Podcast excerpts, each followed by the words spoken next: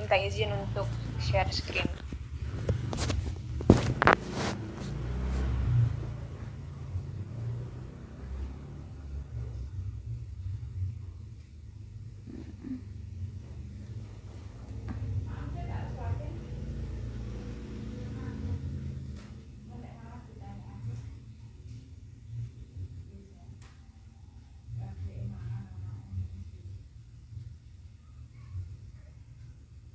Uh, baik, uh, terima kasih uh, atas kesempatannya. Assalamualaikum warahmatullahi wabarakatuh. Selamat pagi uh, yang terhormat kepada Bu Aini dan juga teman-teman uh, mahasiswa HI angkatan 2020 baik untuk kelas A dan kelas B. Pada kesempatan kali ini kami dari kelompok 5 kelas A akan mempresentasikan suatu teori interdependensi dan juga organisasi internasional Nah, sebelum itu izinkan kami untuk memperkenalkan diri terlebih dahulu. Saya uh, Muhammad Abdidio Solim. Saya Najwa Zakia Hairunisa. Saya Sultan Ananta Fikri. Saya Muhammad Padul Zaki. Saya Mutiara Apriliana Stiti. Saya Agung Prasetya Langimpo.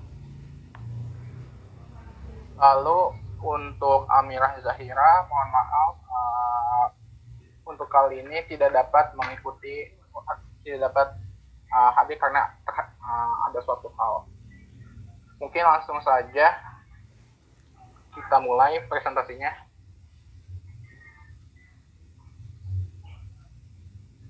Nah ini ada cuplikan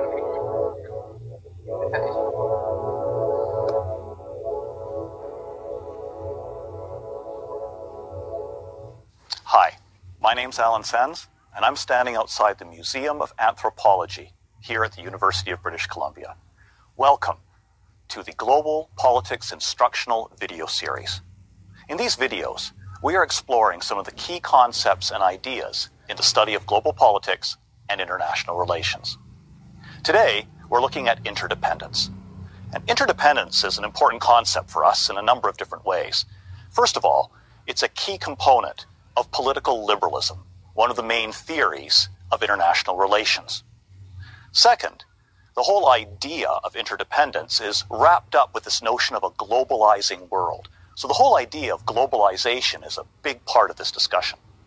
And another reason why interdependence is so significant is that liberals tend to argue that a more interdependent world will be a more peaceful world and a more prosperous world. And I think we'd all like that.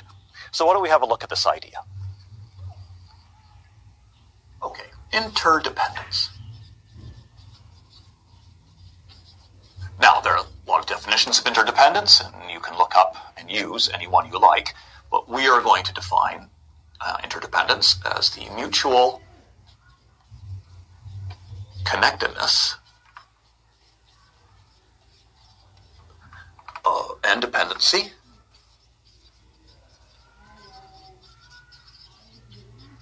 of states and non-state actors.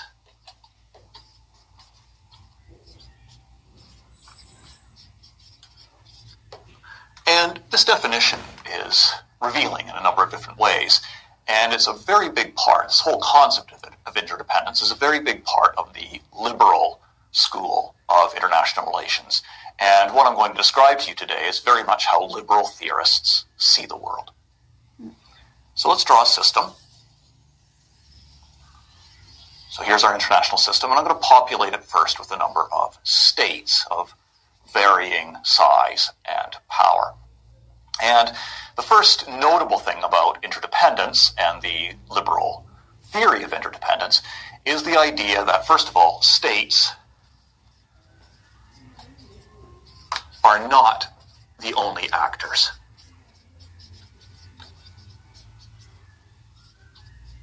And that's significant because the idea is that there are a number of different types of actors that are important in global politics, not just the state.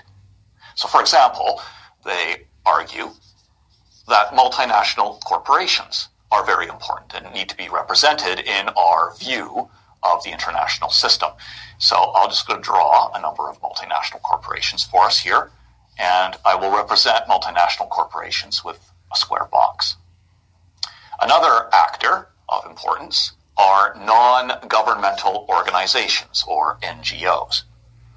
And these are not-for-profits, uh, professional associations, and so on that also have very important roles in global politics. Amnesty International, for example, or Greenpeace come to mind. And I'll represent NGOs with a triangle. So we also have NGOs as actors in the international system. And then lastly, there are a whole series of international institutions in global politics. Uh, the European Union, the United Nations, the International Coffee Association, and a whole variety of them. And I'll represent those with a star. So here are some of our institutions of various kinds. And so you have a system that's populated with more than just states. You have states and non-state actors being important in the system. And the whole idea, then, is that all of these actors are interconnected in some way. And they're interconnected through a variety of channels. Trade, financial flows, mm-hmm. Travel, and communications.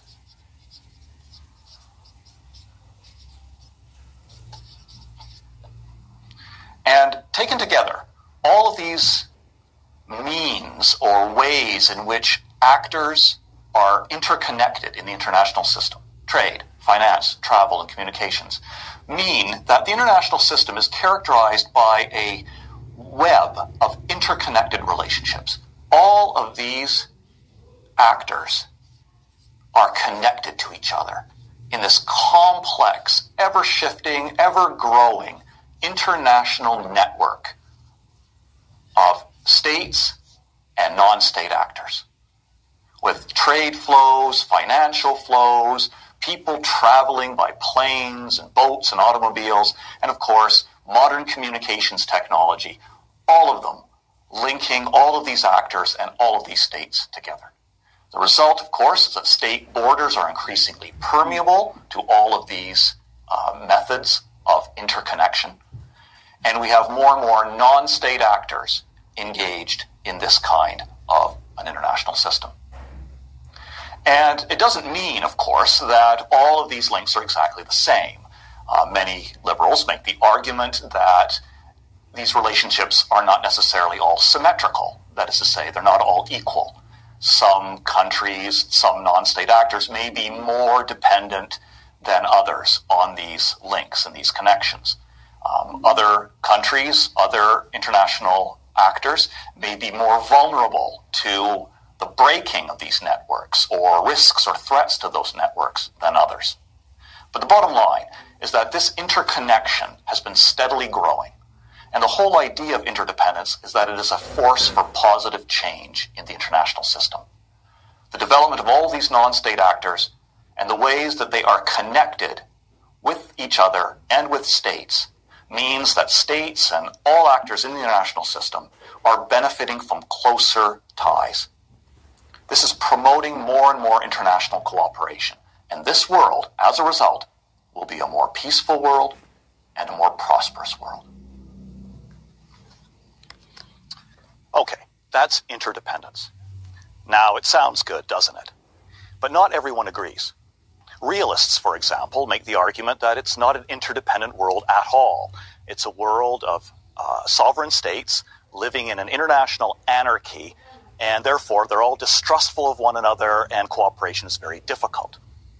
Marxists and dependency theorists make the argument that liberals have got it all wrong.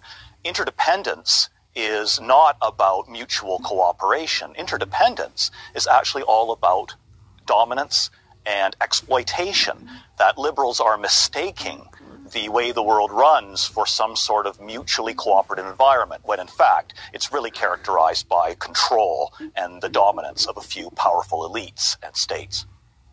But however we feel about interdependence, there's very little doubt that it's a critically important concept for us.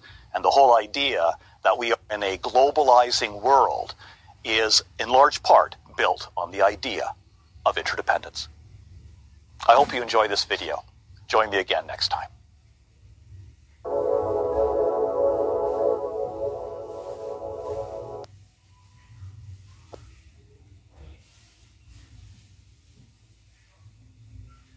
Uh, jadi untuk review videonya, uh, mari kita lihat sebentar ya.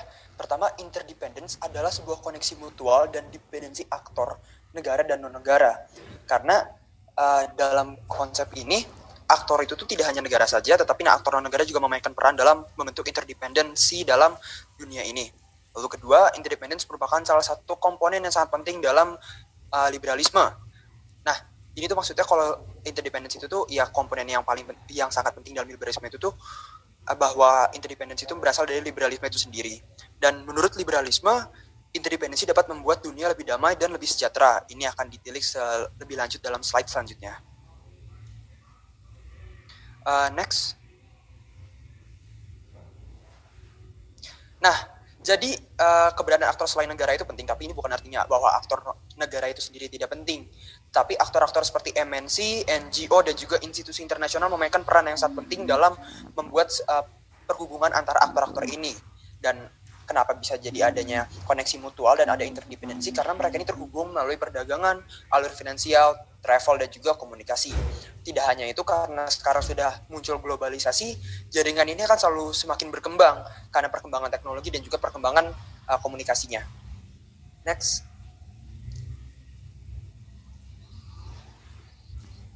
Tetapi ada beberapa pengecualian uh, dalam karakteristiknya yaitu pertama koneksi dan dependensinya itu tidak simetrikal. Ada negara yang lebih dependen terhadap negara lain dan ada negara yang sangat bergantungkan oleh negara-negara dan aktor-aktor lainnya. Tetapi interdependensi itu merupakan sebuah ke kekuatan perubahan. Karena seperti yang dibilang, interdependensi itu dapat memunculkan perdamaian dan memajukan kesejahteraan. Karena dengan adanya interkoneksi, maka aktor di dunia akan semakin interdependen terhadap satu sama lain dan itu mulai mengangkat pergerakan mereka dalam kebebasannya. Next.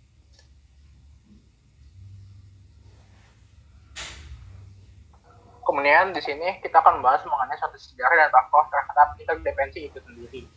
Bahwasannya uh, perkembangan suatu teori interdependensi ini dikembangkan oleh tokoh yang bernama uh, Robert Cohen dan juga ini yang dalam pandangannya bahwa suatu interdependensi itu dalam politik dunia sejak perang dingin, pasca perang dingin yaitu ketika perang uh, dingin terdapat sebuah uh, kekuatan atau bipolaritas yang dipegang oleh Amerika Serikat dan Uni Soviet.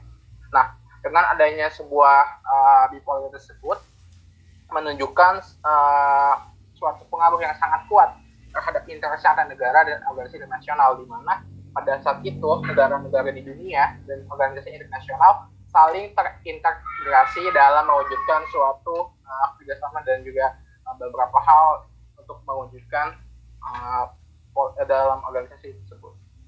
Yang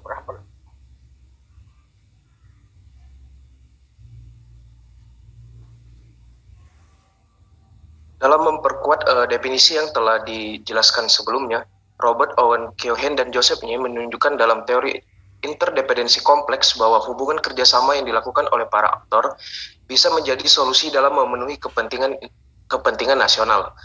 Kerjasama ini bukan hanya terjalin antar negara saja, melainkan juga berbagai aktor internasional lainnya. Adanya hubungan tersebut dapat meningkatkan kompleksitas yang menyebabkan timbulnya saling ketergantungan. Ketika kita berbicara tentang interdependensi di bidang politik, pasti akan berpijak pada power yang nantinya akan mempengaruhi kebijakan politik di antara dua pihak yang sepakat untuk bekerja sama. Robert Keohane dan Joseph Nye menjelaskan bahwa interdependensi dalam politik internasional dipengaruhi oleh situasi oleh efek resiprokal atau timbal balik antar berbagai negara atau antar aktor-aktor di berbagai negara.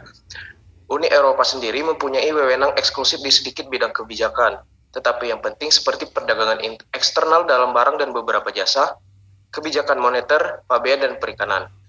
Uni Eropa sendiri juga merupakan bentuk interdependensi politik, karena semua negara anggotanya menggunakan koneksi mutual mereka untuk membuat kebijakan tertentu yang menguntungkan mereka semua.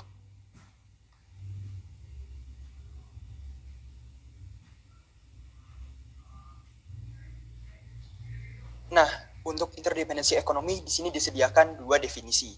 Yang pertama oleh International Monetary Fund yaitu suatu keadaan ketika kesejahteraan ekonomi suatu negara dipengaruhi oleh tindakan dan kebijakan negara lain. Serta kalau melihat pengertian dari Cooper, adalah sebuah pengukuran yang dilihat dari nilai transaksi ekonomi antara dua negara atau antar negara dan bagian dunia lainnya dalam skala total pengeluaran nasional atau ukuran dari total aset finansial. Uh, next. Nah, jadi yang menyebabkan terjadinya interdependensi ekonomi adalah spesialisasi yang dimiliki negara dalam bidang produksi. Helpman menyatakan bahwa pertukaran barang dan jasa atau perdagangan adalah esensial terhadap perdagangan itu sendiri karena itu bak, uh, itu akan menarik keuntungan yang maksimum dan penggunaan yang efisien dari sumber daya sumber daya yang terbatas yang dimiliki oleh negara dan bergeraknya ekon, uh, perkembangan ekonomi dan juga perkembangan ya akhirnya terjadinya globalisasi dan karena ada globalisasi akhirnya perdagangan internasional juga men menjadi semakin populer dan ini menjadi semakin populer khususnya di dalam di dalam Eropa dan negara-negara anggota Uni Eropa itu sendiri juga. Nah, jika mengutip Surugiu pada tahun 2015, interdependensi ekonomi terjadi karena adanya spesialisasi dari negara-negara. Mereka saling dependen terhadap satu sama lain dalam pembelian produk yang tidak diproduksi di negara mereka masing-masing. Nah, boleh selanjutnya? Nah, jadi ah, faktor-faktor pertama letak geografis,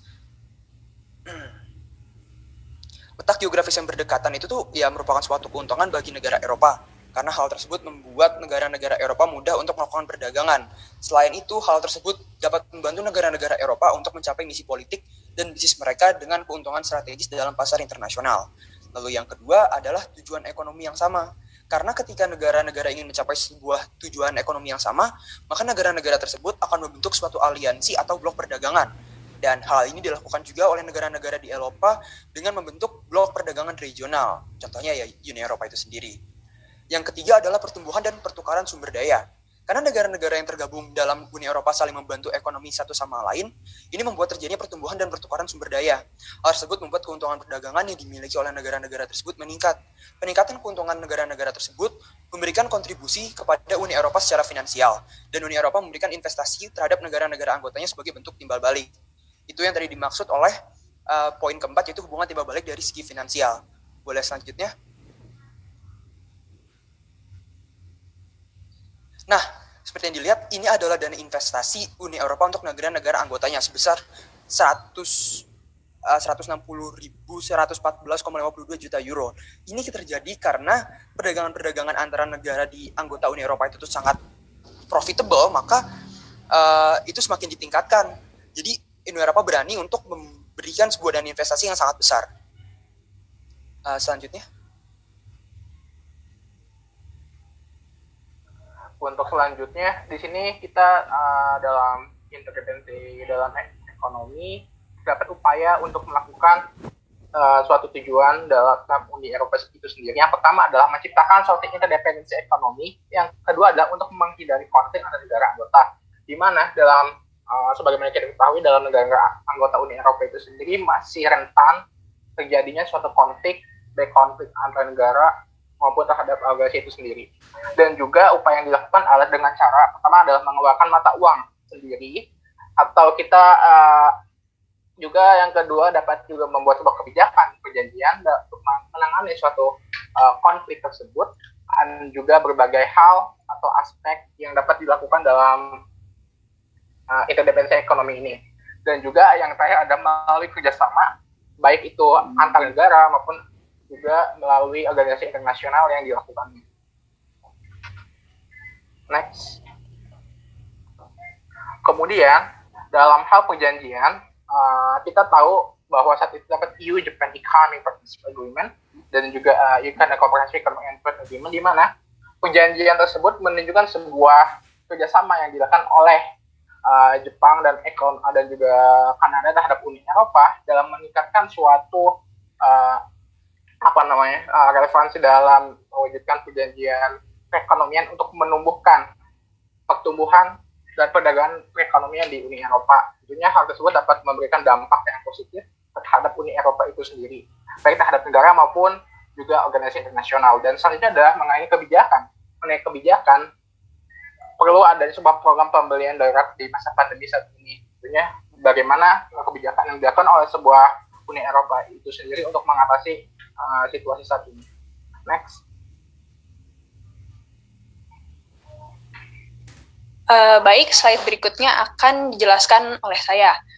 Uh, kerjasama di Uni Eropa sendiri terdiri dari uh, beberapa lembaga dan institusi, antara lain OECD, Organization for Economic Cooperation and Development, lalu ada European Economic Area atau uh, EEA, lalu ada European Free Trade Association, dan yang terakhir adalah European Union Custom Union atau EUCU. Lalu akan saya pindah ke pembahasan berikutnya. Nah, eh, menyambung ke pengeluaran mata uang khusus untuk Uni Eropa sendiri, Uni Eropa mengeluarkan uangnya mata uangnya sendiri yaitu euro pada 1 Januari 2002. Keuntungan yang diperoleh dari pengeluaran mata uang euro ini antara lain mengurangi biaya transaksi, meningkatkan integrasi dan pertumbuhan negara Eropa dalam pasar finansial, menjaga stabilitas nilai tukar terhadap valuta asing, dan memperkuat posisi Eropa di dalam perekonomian global. Lalu, uh, mungkin ini bisa dilihat sendiri gitu kalau ada beberapa bagan di mana interdependensi di dalam interdependensi ekonomi ekonomi di dalam Uni Eropa itu membawa banyak manfaat antara lain bisa mencegah konflik, lalu memperkuat pengaruh di dunia internasional dan tentu saja meningkatkan pendapatan Uni Eropa itu sendiri.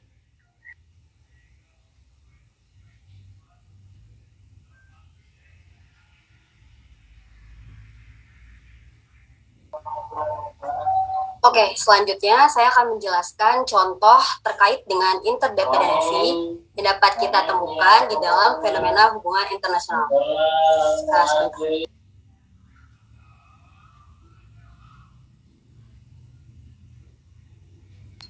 Oke, uh, akan saya lanjutkan. Jadi contoh yang pertama itu ada integrasi Eropa atau yang kita kenal dengan sebutan Uni Eropa.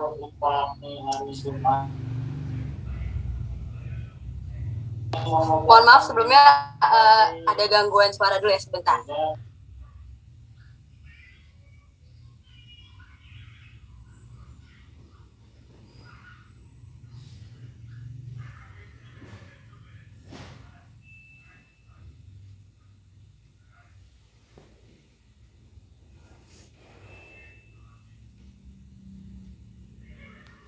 Oke, mungkin saya ulangi lagi dari awal uh, saya akan membahas contoh terkait dengan interdependensi yang dapat kita temukan di dalam fenomena hubungan internasional.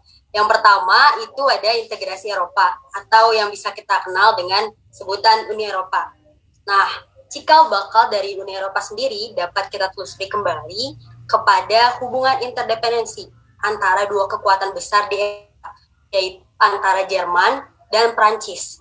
Yang membentuk uh, pertama kali itu ada kerjasama yang disebut dengan European Coal and Steel Community dan terus berubah menjadi European Economic Community dan akhirnya menjadi Uni Eropa.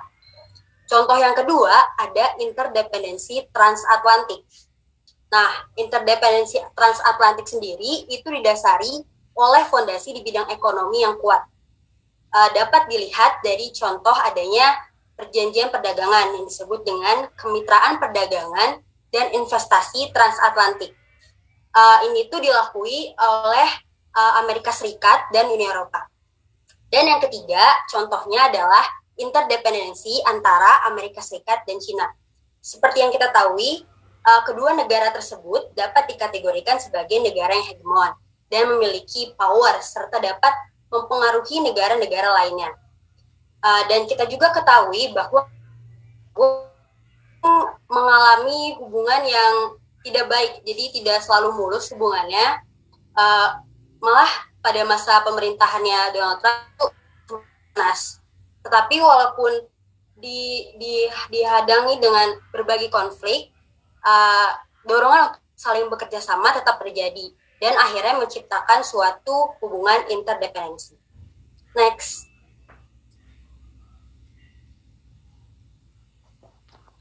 Lalu di sini ada relevansi teori interdependensi di Uni Eropa dalam bidang sosial.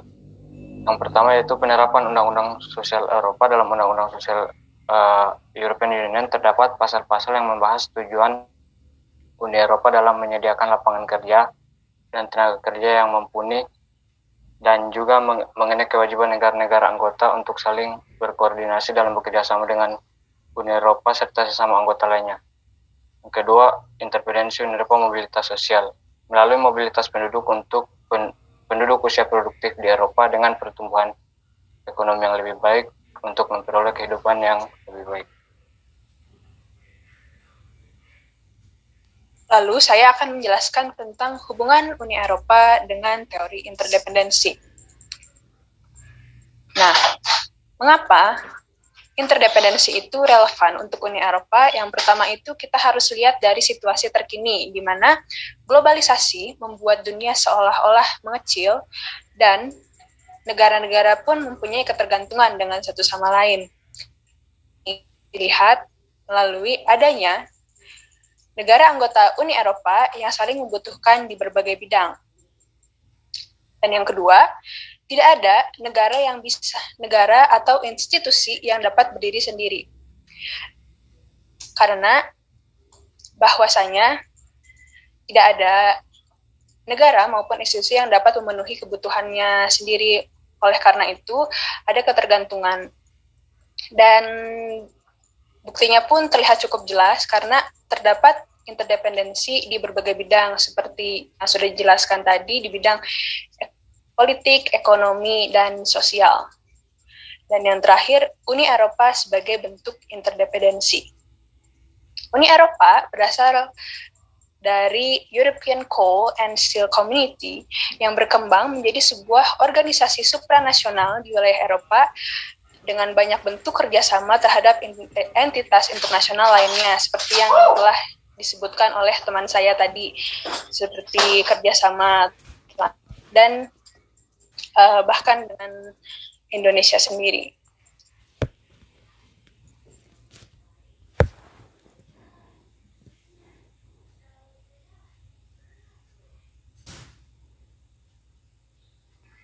Mungkin uh, cukup sekian yang telah kami presentasikan. Semoga dapat manfaat. Wabillahi taufiq hidayah. Wassalamualaikum warahmatullahi wabarakatuh.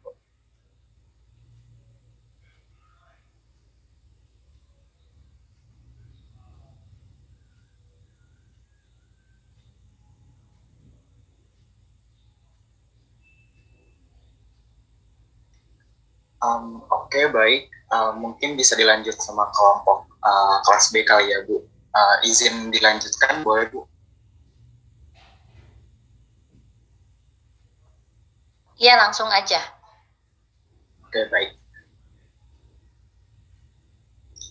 Baik, um, Assalamualaikum warahmatullahi wabarakatuh. Selamat pagi, uh, Bu Nur Aini dan teman-teman.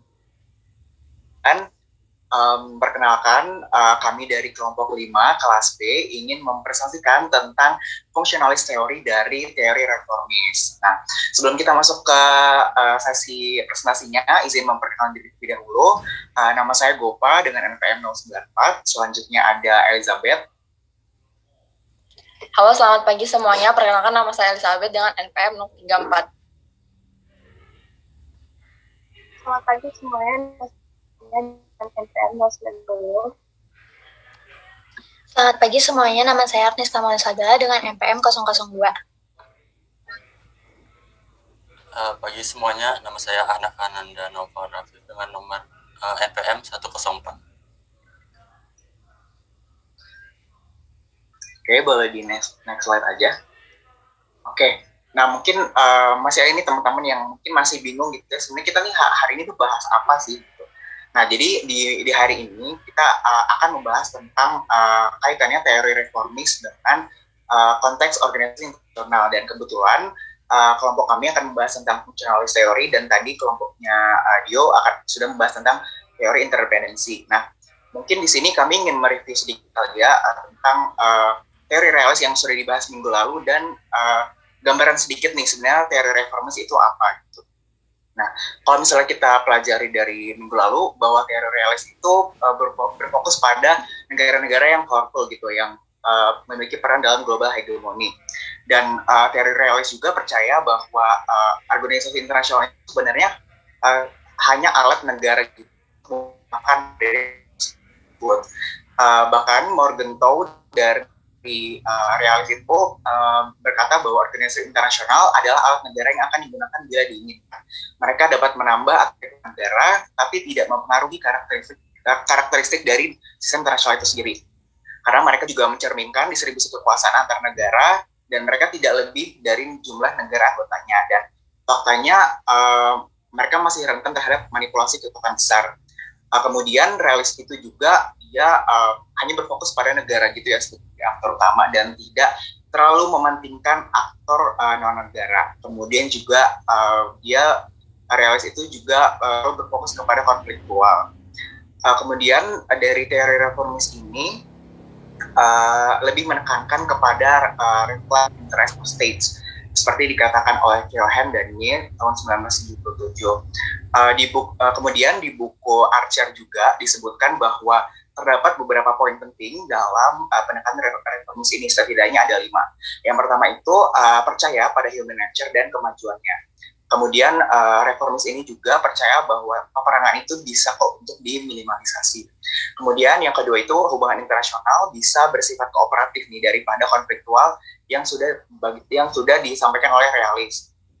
Kemudian uh, reformis juga um, uh, menganggap bahwa negara, uh, aktor itu bukan hanya negara saja, tapi uh, mengakui juga adanya aktor lain seperti IGO, IMO, dan lain.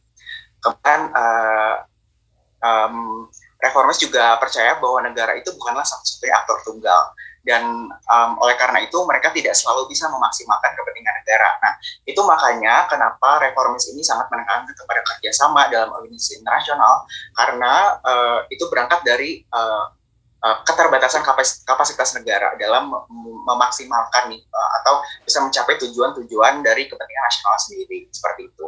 Kemudian yang terakhir itu uh, sistem internasional terutama bagian-bagiannya mengandung unsur masyarakat internasional dan bergantung pada berbagai lembaga internasional termasuk organisasi internasional itu sendiri. Nah, um, kemudian um, bagi liberal juga atau reformis ini sendiri, organisasi internasional itu merupakan pemain kunci dalam proses kerjasama dan menyediakan sarana negosiasi. Nah, tujuan utamanya itu adalah untuk mencegah peperangan, mempromosikan pengembangan norma bersama, dan meningkatkan ketertiban. Nah, kan tadi kita udah uh, bahas secara general gitu ya, teori reformis. Uh, mungkin kita bisa kenal dengan uh, teori-teori liberal gitu kali ya. Nah, di teori reformis ini ada be ada beberapa subteori lagi nih teman-teman. Jadi ada international lawyer, ada international governance, ada functionalis yang akan kami fokuskan pada presentasi ini. Kemudian juga ada neo-functionalis, transaksionalis, dan interdependensi yang tadi sudah dibahas oleh uh, kelas A gitu. Nah, untuk selanjutnya kita akan lebih terus membahas tentang teori fungsionalis itu sendiri. Oke, okay, boleh di next slide.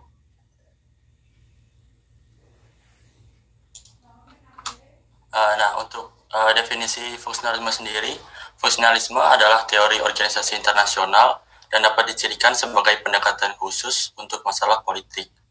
Uh, idenya adalah untuk menangani masalah sosial dengan pertama-tama melihat pada apa yang uh, sebagai aspek teknis.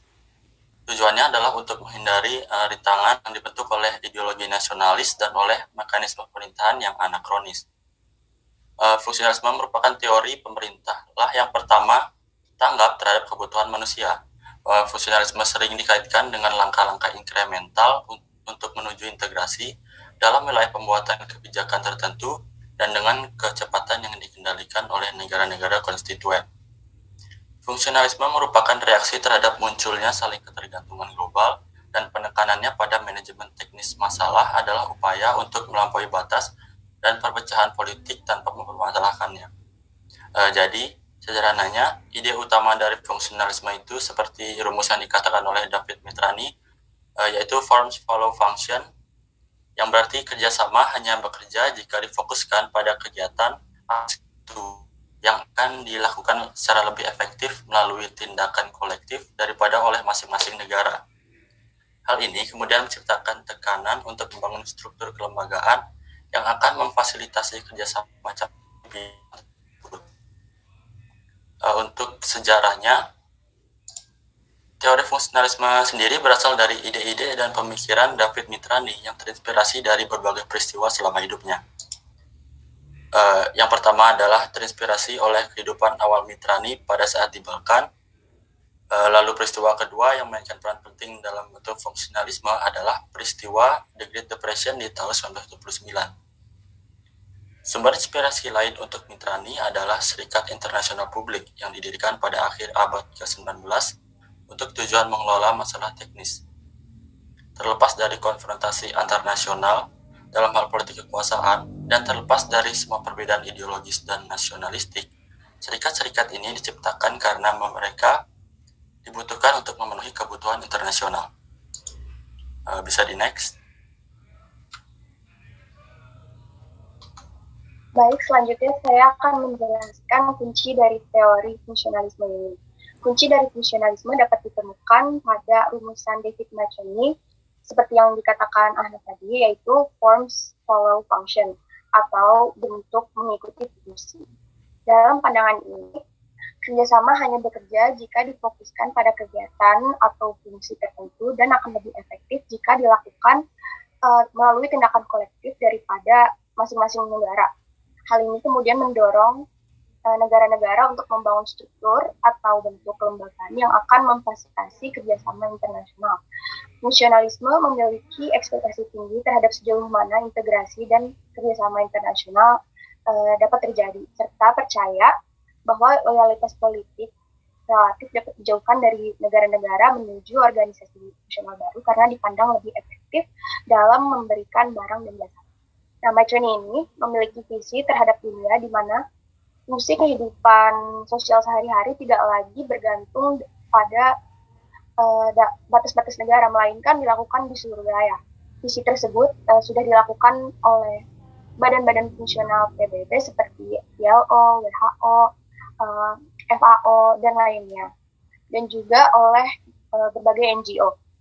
Fungsionalis ini menegaskan bahwa sama ekonomi dan sosial internasional adalah prasyarat untuk kerjasama politik dan penghapusan perang, yang penyebabnya menurut uh, fungsionalis ini terletak pada ketidaktahuan, kemiskinan, kelaparan, dan penyakit. Next. Selanjutnya saya akan uh, menyebutkan beberapa kelebihan dan kekurangan dari yang uh, berhasil kami temukan. Yang pertama, kelebihannya adalah dapat diterapkan di tingkat regional dan global. Yang kedua, dalam skema dalam skema Maitri ini, fungsionalisme memungkinkan lebih banyak kegiatan atau fungsi dijalankan secara fisik daripada dengan menggunakan campur tangan politik. Perkembangan ini tidak hanya bermanfaat bagi kesejahteraan sosial eh, dunia secara umum, tetapi juga membantu memecahkan masalah perdamaian dan keamanan. Yang terakhir, fungsionalisme telah membuktikan pendekatan teoritis yang berguna untuk uh, memahami perkembangan bagian penting dari pemerintahan global atau INGOs dan kerjasama di bidang masalah ekonomi dan sosial. Selanjutnya, yang pertama, fungsionalisme ini terlalu menekankan uh, kesediaan negara untuk menyerahkan tanggung jawab mereka kepada badan fungsional, terutama di bidang-bidang yang lebih politis daripada teknis. Yang kedua, fungsionalisme ini gagal menjawab sejumlah pertanyaan kunci dari bidang masalah, seperti contoh pertanyaan jika tujuan akhirnya adalah penghapusan perang, dan perang tidak hanya disebabkan oleh kekurangan ekonomi, buta huruf, kelaparan, dan penyakit, lalu bagaimana penyebab uh, perang lainnya dapat diatasi. Dan ada lagi yang terakhir, eh, beberapa ahli berpendapat bahwa fungsionalisme terlalu mengandalkan kepercayaan yang hampir deterministik pada kemampuan solusi teknis untuk menyelesaikan perselisihan politik. Karena kegiatan internasional itu rentan dengan perselisihan politik. Oke, okay, next.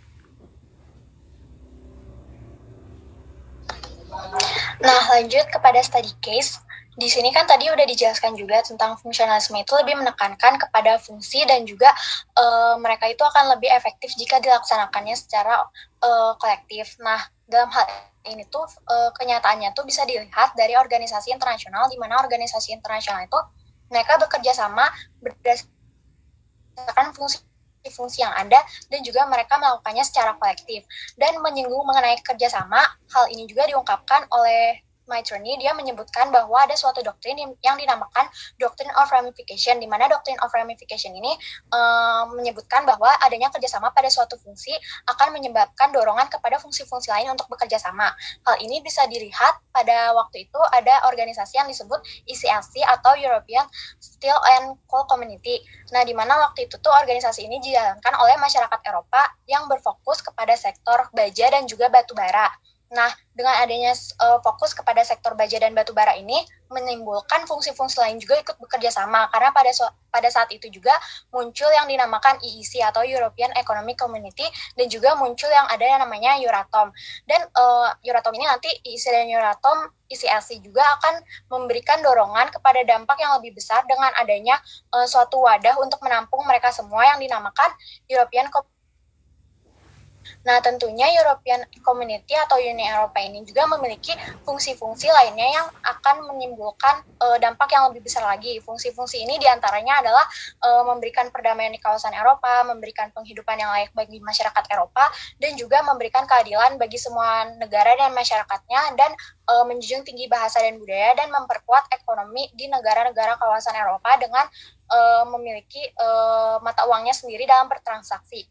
Nah, uh, adanya fungsi-fungsi ini juga akan memberikan dampak lanjut kepada integrasi di hingga pada puncaknya mereka itu akan mencapai suatu perdamaian.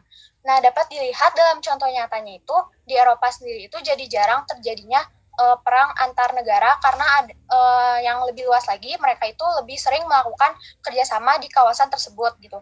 Nah, terus terus juga uh, mereka juga uh, sisi lain dari fungsionalisme ini juga menyebutkan bahwa adanya international organization itu menye, uh, memiliki uh, dibentuk sama negara untuk memecahkan masalah kerjasama yang nggak bisa diselesaikan sama si negara tersebut gitu. Jadi mereka itu butuh international organization untuk menyelesaikan masalahnya. Contohnya di Uni Eropa juga mereka memiliki proses penyelesaian sengketa oleh Uni Eropa kepada uh, masyarakat di Uni Eropanya sendiri. Next. Oke, yang selanjutnya kita akan membahas relevansi dari teori fungsionalis eh, dengan Amnesty Internasional eh, atau organisasi internasional yang kelompok kami pilih. Nah, pertama-tama kita akan melihat pada eh, globalisasi yang sudah terjadi. Seperti kita ketahui bahwa adanya tata kelola global atau global governance ini tuh yang semakin terglobalisasi ini tuh muncul sebagai suatu isu hubungan internasional. Nah, tata kelola global itu juga dapat dipahami sebagai sebuah upaya kolektif untuk uh, bisa mengidentifikasi, memahami, dan juga mengatasi masalah-masalah di seluruh dunia yang berada di luar kapasitas negara. Jadi apalagi di era globalisasi sekarang ini tuh kayak kita tidak dapat memungkiri bahwa arena kebijakan global itu uh, dipenuhi dengan beragam aktor kan gak cuma negara doang tapi juga ada organisasi nasional, korporasi, kelompok-kelompok advokasi, dan sejenisnya yang juga berupaya untuk mengatur aktivitas di bidang isu yang menjadi fokus perhatiannya.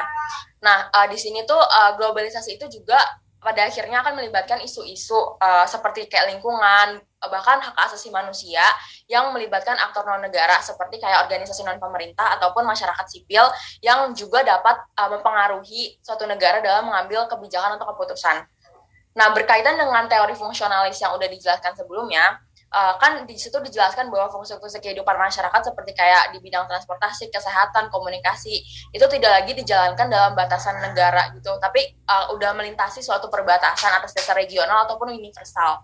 Nah, misalnya itu udah dilakuin sama badan-badan fungsional PBB kayak misalnya uh, ILO, WHO atau FAO gitu dan juga beberapa organisasi non pemerintah lainnya. Nah, kalau uh, Amnesty Internasional gitu yang di mana fungsionalis itu percaya bahwa mereka itu kayak memiliki mandat khusus uh, uh, untuk menunjukkan diferensia, diferensiasi fungsi terutama di bidang sosial. Boleh di next.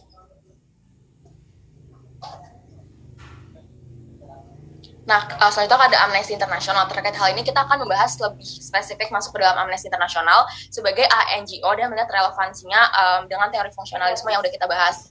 Nah, dalam pelaksanaan itu, teori fungsi, uh, Amnesty International ini merupakan sebuah organisasi internasional yang bergerak dalam bidang hak asasi manusia dengan melakukan uh, tujuannya dengan bergerak, uh, jadi tuh mereka tuh kayak bekerjanya dengan melakukan riset dulu.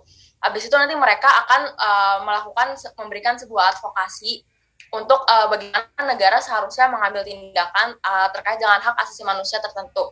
Nah, uh, organisasi ini tuh tidak bergantung pada ideologi politik, pada kepentingan ekonomi ataupun uh, pada agama apa pun. Jadi intinya visi Amnesty International ini cuma berfokus kepada dunia di mana semua orang itu uh, mendapatkan hak asasi manusianya dan instrumen-instrumen uh, hak asasi manusia itu dapat terpenuhi.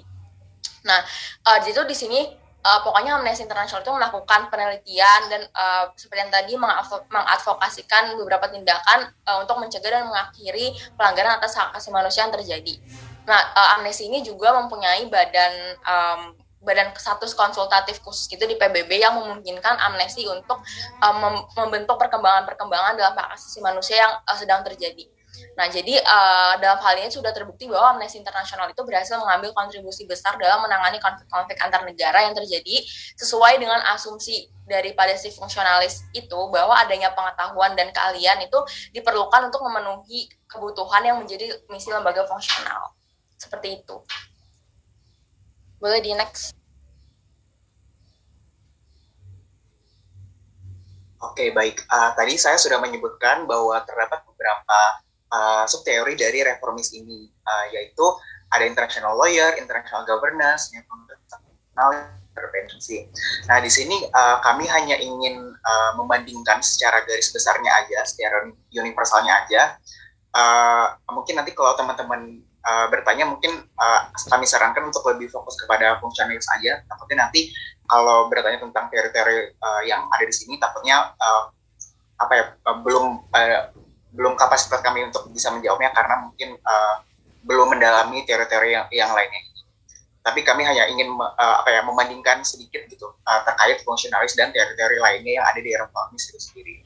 Oke, okay, baik. Uh, untuk yang teori uh, pertama itu ada international lawyer. Jadi uh, dalam teori ini tuh uh, um, organisasi internasional itu berperan dalam pembentukan suatu kerangka hukum dalam upaya menegakkan aturan dan norma yang ada di masyarakat internasional. Jadi kan sebagaimana kita tahu bahwa di um, di uh, apa di internasional ini kan pasti ada ada ada norma-norma khusus, ada uh, rules-rules yang harus dipatuhi oleh aktor-aktor gitu kan dan ada kebiasaan-kebiasaan yang memang harus uh, dijalankan oleh negara maupun aktor lainnya. Nah, jadi organisasi internasional itu adalah um, apa ya organisasi yang uh, bertanggung jawab untuk uh, untuk uh, bisa uh, memastikan bahwa norma-norma uh, atau rules-rules tersebut itu bisa dijalankan oleh aktor-aktor maupun masyarakat internasional itu sendiri. Nah, kemudian ada teori yang kedua akan dijelaskan oleh Agnes Lalu yang kedua ada international government atau governance yang berfokus hanya kepada kerjasama negara-negara di dalam IGO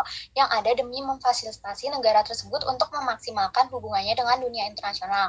Jadi di sini itu IGO itu menjadi perpanjangan tangan dari negara untuk mengurusi masalah-masalah negara yang ada di dunia internasional itu sendiri. Uh,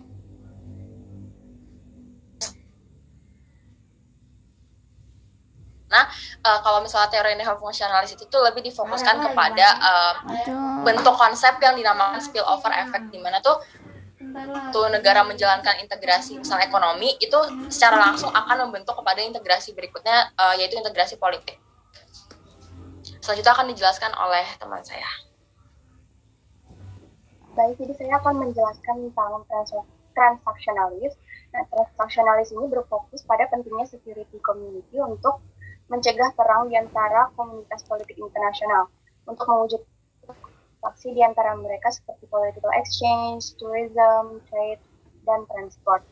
Dengan begitu akan terbentuk kepercayaan dan keamanan di antara mereka sehingga integrasi yang lebih tinggi akan menciptakan pembentukan organisasi internasional.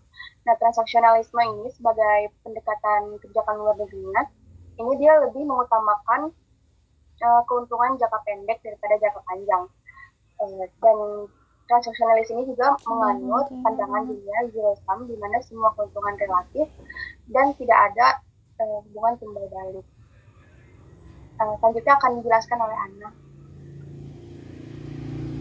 Uh, ya seperti yang sudah dijelaskan tadi di kelompok sebelumnya, interdependensi uh, menjelaskan bahwa negara saling ketergantungan satu sama lain dan uh, setiap negara pasti tidak bisa memenuhi uh, semua kebutuhannya sehingga akan berusaha untuk mempertemukan kekurangan dari masing-masing negara melalui keunggulan komparatif seperti bisa menunjukkan kerjasama. Bisa next.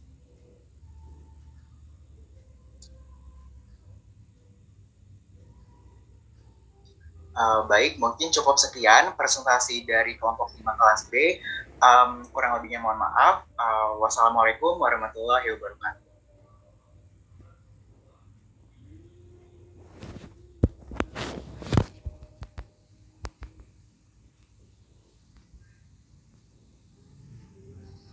Silakan langsung tanya jawab aja.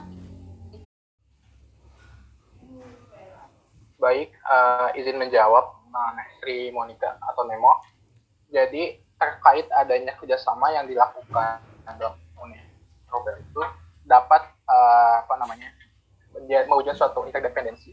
Karena kenapa dengan ada sebuah kerjasama tersebut, suatu negara itu akan saling membutuhkan atau akan saling memberikan hubungan timbal balik antar negara baik negara A ataupun negara B di Uni Eropa itu sendiri.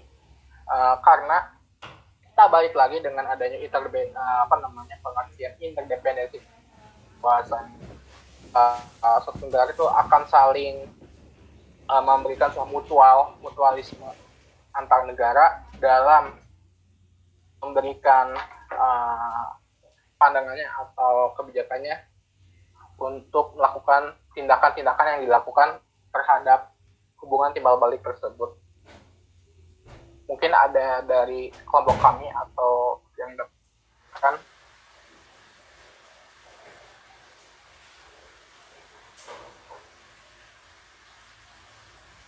atau sudah cukup menjawab Nemo?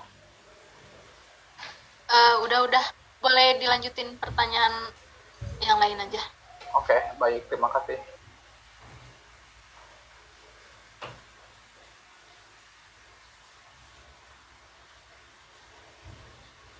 Ya uh, uh, selanjutnya tadi uh, Nemo dari kelas berapa kelompok berapa ya Nemo?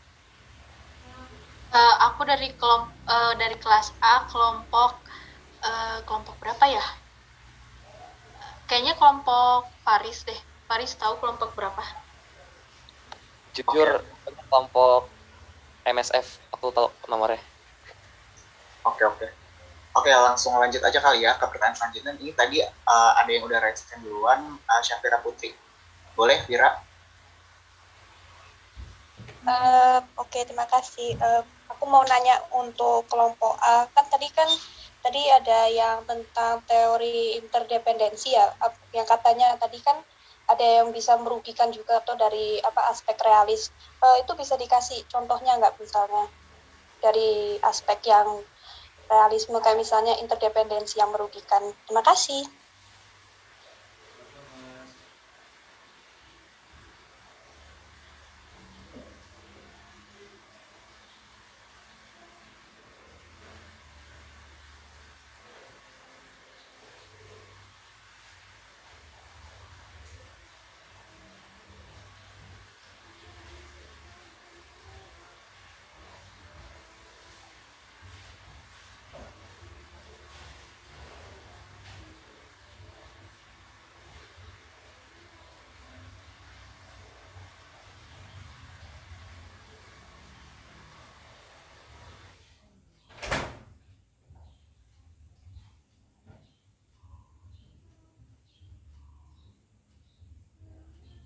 Uh, izin menjawab uh, tadi dengan penangkapan saya itu tuh, tuh Vira meminta menjelaskan bahwa kenapa interdependensi itu masuk ke liberalisme bukan ke realisme dan kenapa di realisme itu tuh interdependensi bukan jadi salah satu konsep yang sangat penting. Apakah benar, Vira? Iya, benar-benar. Baik, uh, ingin menjelaskan. Jadi, kenapa itu tidak penting?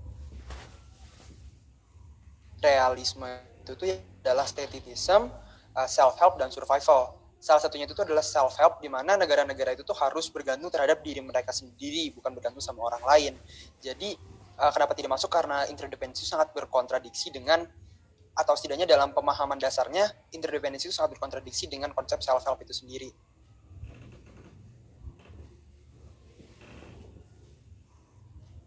Apa dari kelompok saya ada yang ingin menambahkan lagi?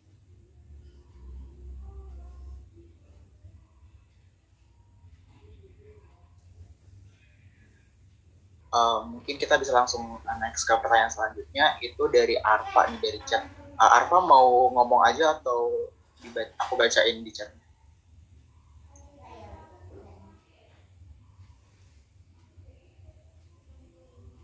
Halo Arfa.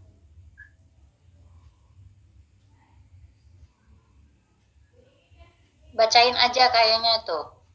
Oke, aku bacain aja ya. Uh, uh, Arfa dari kelompok kelas B izin bertanya ke perusahaan kelas A.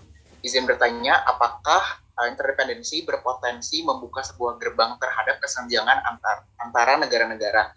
Karena pada dasarnya interdependensi menurut saya pribadi tidak akan balance antar satu sama lain. Um, sehingga ada negara yang mendapatkan lebih sedikit dari yang lain serta dalam world system terdapat tiga bentuk dependensi yaitu core, periperi dan semi periperi yang men, yang menurut saya juga menimbulkan kesenjangan eksploitasi akan transfer of technology karena kan negara periperi tersebut mengim, mengimbangi bahkan melampaui itu pertanyaan dari Arfa kelas.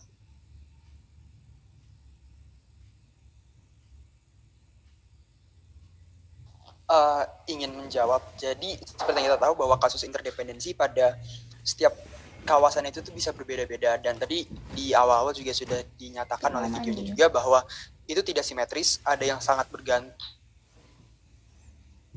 uh, dijantungi oleh negara lain. Jadi apakah akan bisa ada keseimbangan?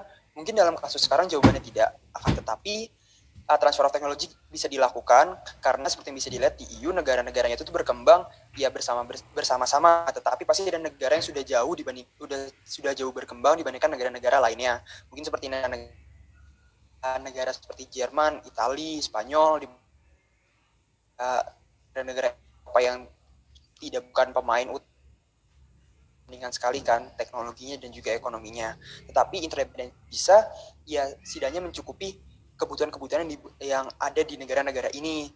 Akan tetapi untuk balance itu sendiri mungkin sampai sekarang masih susah dicapai. Baik, uh, saya izin menambahkan terkait uh, yang di oleh Sultan. Jadi terkait dengan uh, dalam membuka balance tersebut, bahwasanya itu tergantung juga dari bagaimana kondisi atau situasi kasus yang dihadapi oleh masing-masing negara. Karena uh, dalam interdependensi itu sendiri setiap negara itu memiliki karakter suatu uh, konflik yang berbeda. Nah, di situ juga uh, kita tahu bahwa dengan ada interdependensi juga salah satu negara atau beberapa negara juga dapat saling uh, memenuhi apa yang akan uh, diperoleh dari negara tersebut. Mungkin itu yang dapat saya tambahkan. Mungkin ada lagi dari kelompok uh, kami yang ingin menambahkan atau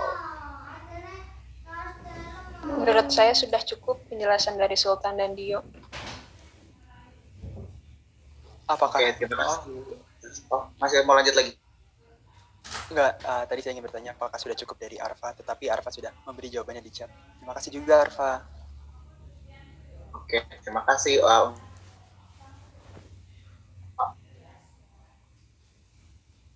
Baik, uh, fungsi analisnya. Nah, uh, aku saya sendiri mau nanya kenapa hal itu bisa jadi sebuah kekurangan gitu menurut kalian. Terima kasih.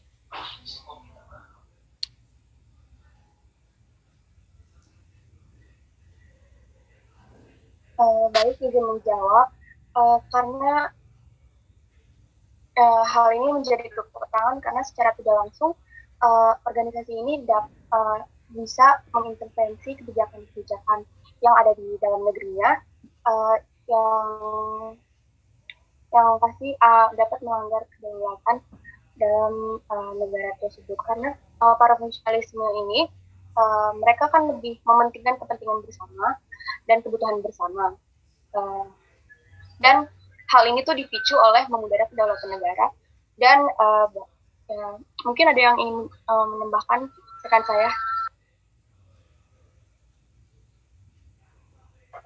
Ya mungkin uh, saya ingin uh, izin menambahkan. Jadi mungkin yang dimaksud di sini adalah ketika uh, negara ketika suatu negara itu tidak bisa uh, melakukan hal-hal uh, untuk mengatasi hal-hal yang menjadi permasalahan negaranya itu, di sinilah tuh uh, organisasi-organisasi fungsionalis itu kayak masukan untuk uh, memberi memberikan intervensinya. Nah di sini tuh baik lagi uh, dipertanyakan. Nah berarti itu kayak negara itu berarti uh, yang dipertanyakan lagi yang topik sebenarnya uh, apakah konsep bahwa negara itu bisa berdiri sendiri kayak valid atau gimana?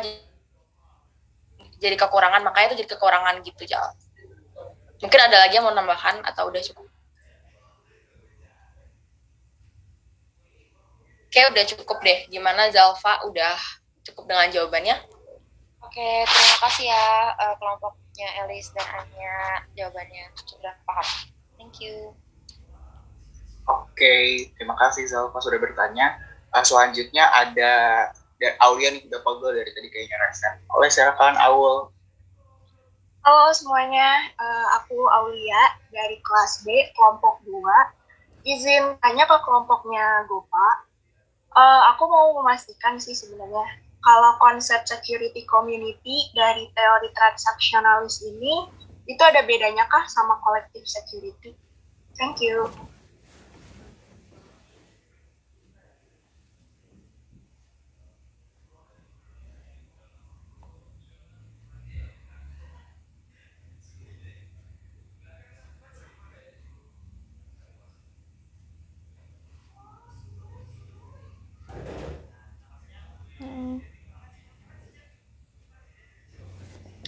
Oke mungkin uh, sebenarnya tadi kan uh, di awal kayak kita udah kasih disclaimer sedikit ya bahwa kita tuh kayak nggak terlalu mendalami tentang teori-teori yang lain gitu. Tapi mungkin uh, saya akan coba kayak memberikan jawaban. Jadi tuh yang dari yang saya pahami ya kalau misalnya collective security itu kan lebih kepada uh, gimana kayak orang gimana uh, suatu aliansi itu tuh dibentuk untuk uh, menciptakan kedamaian kayak misalnya LBB ataupun uh, PBB gitu kan. Nah kalau misalnya security community di transaksionalis ini tuh lebih kepada uh, tujuannya itu untuk uh, menuju emang ada mewujudkan uh, suatu transaksi di antara mereka gitu loh kayak misalnya uh, political exchange atau bisa uh, bidang tourism juga atau bidang trade ataupun transport juga. Jadi uh, tujuannya itu enggak enggak pure untuk uh, menjaga keamanan gitu loh. Jadi tuh uh, security community itu dibentuk uh, lama-lama tuh dia akan terbentuk menjadi security community. Padahal awalnya itu tujuannya itu bukan untuk keamanan gitu. Jadi di mana ketika jadi tuh transaksionalis itu tuh uh, membuat suatu uh, kerjasama, tapi bentuknya itu kayak misalnya bisa political exchange, tourism yang kayak tadi gitu. Nah, tapi kan lama-lama akan muncul suatu kepercayaan di antara mereka gitu kan. Nah, di mana kepercayaan itu akan mewujudkan suatu rasa keamanan akan mewujudnya si collective security, si security community ini gitu. Jadi uh, beda. Jadi tuh kayak beda sih menurut saya gitu. Karena karena dari awal aja fokus tujuannya itu beda gitu. Kalau misalnya security community ini untuk lama-lama karena suatu integrasi yang di dimaksudkan itu bukan untuk keamanan di awalnya gitu, tapi lama-lama akan terbentuk rasa kepercayaan sehingga akan uh, ngelit kepada rasa keamanan gitu di antara mereka dan hasil dan uh, suatu suatu bentuk integrasi yang lebih tinggi akan membentuk suatu bisa membentuk suatu organisasi organisasi internasional gitu sih kalau dari saya. Maaf ya Aulia kalau misalnya uh, belum cukup. Ya. Bapak uh, mungkin, mungkin mau nambahin dikit kali ya mungkin dari uh, kata kuncinya si transaksi itu sendiri sih. Jadi kan tadi um, apa ya kayak timbul kekhawatiran kekhawatiran gitu ya tentang si komunitas politik ini kan cukup anarki gitu ya. Jadi dengan adanya transaksi ini lewat uh, political exchange, tourism kayak tadi itu tuh apa ya bisa meminim yang yang yang yang, yang diakibat tadi. Nah, bekerja sama gitu itu lama-lama kan membentuk integrasi uh, yang lebih kuat gitu ya. Uh, bisa dari integrasi yang regional sifatnya atau bisa universal gitu. Nah nanti uh, apa ya dari si integrasi-integrasi yang sudah ditimbulkan dari oleh transaksi-transaksi tadi itu lama-lama akan membentuk uh, satu entitas baru yang uh, yang bisa diwujudkan dalam organisasi internasional itu sendiri gitu. Jadi pada akhirnya nanti uh, organisasi internasional lah yang balik lagi gitu untuk bisa menyediakan dan memfasilitasi dari transaksi-transaksi atau kerjasama-kerjasama uh, tersebut gitu mungkin sih Aulia. Aku uh, izin menambahkan sedikit kalau uh, transaksi transaksionalis ini uh, dia tuh sifatnya lebih personalis dan mereka tuh uh, dalam pembuatan kebijakannya tuh mereka nggak uh, uh, berbasis value gitu dan mereka juga uh, tidak didasarkan pada nilai-nilai yang sama dan tidak mengutamakan ikatan historisnya. Sekian. Oke, mungkin apakah sudah cukup, Aulia? Sudah, thank you ya jawabannya kelompok B. Oke, terima kasih Au. Uh, selanjutnya ada um, Raden nih dari tadi udah mengacungkan tangan. Oke, terima kasih Bapak. Sebelumnya perkenalkan nama saya Raden Agung, NPM 04 dari kelas B. Uh, izin bertanya kelompok A yang interdependensi ekonomi. Uh, menurut kalian, bagaimana pandangan dari kelompok kalian mengenai wacana bahwa ASEAN itu kan seperti Uni Eropa gitu. Uh, apakah ASEAN itu bakal sukses seperti Eropa atau malah uh, gagal gitu. Kalau bisa sih sama alasannya. Uh, itu pertanyaan itu aja. Kasih.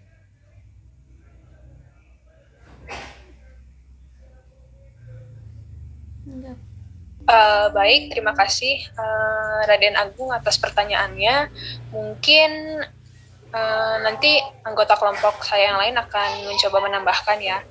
Uh, karena kriteria, karena Uni Eropa dan ASEAN itu kan mirip-mirip ya, sama-sama organisasi internasional. Dan mungkin aku mau tanya lagi nih, maksudnya di dalam integrasi ekonomi itu tuh seperti apa? Apakah ada kesamaan mata uang atau gimana, Gung? Ya, jadi uh, maksudnya tuh apakah bisa ASEAN itu bakal kayak jadi Eropa misalkan adanya satu uang kayak gitu. Inilah secara garis besar aja sih nggak usah secara spesifik gitu aja.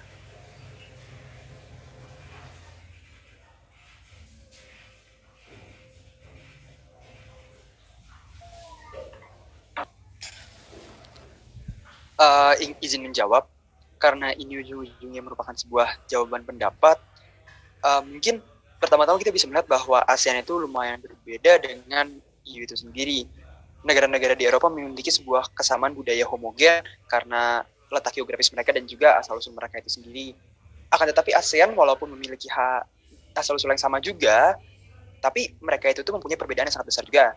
Dan itu bisa menjadi sebuah hambatan yang benar-benar membatasi khususnya dengan kita waktu dikolonialisasi itu dikolonialisasi oleh negara-negara berbeda dengan negara yang berbeda-beda dan itu menurut, menurut saya merupakan sebuah hambatan yang sangat besar bagi pergerakan ASEAN untuk menjadi ya berintegrasi seperti Uni Eropa.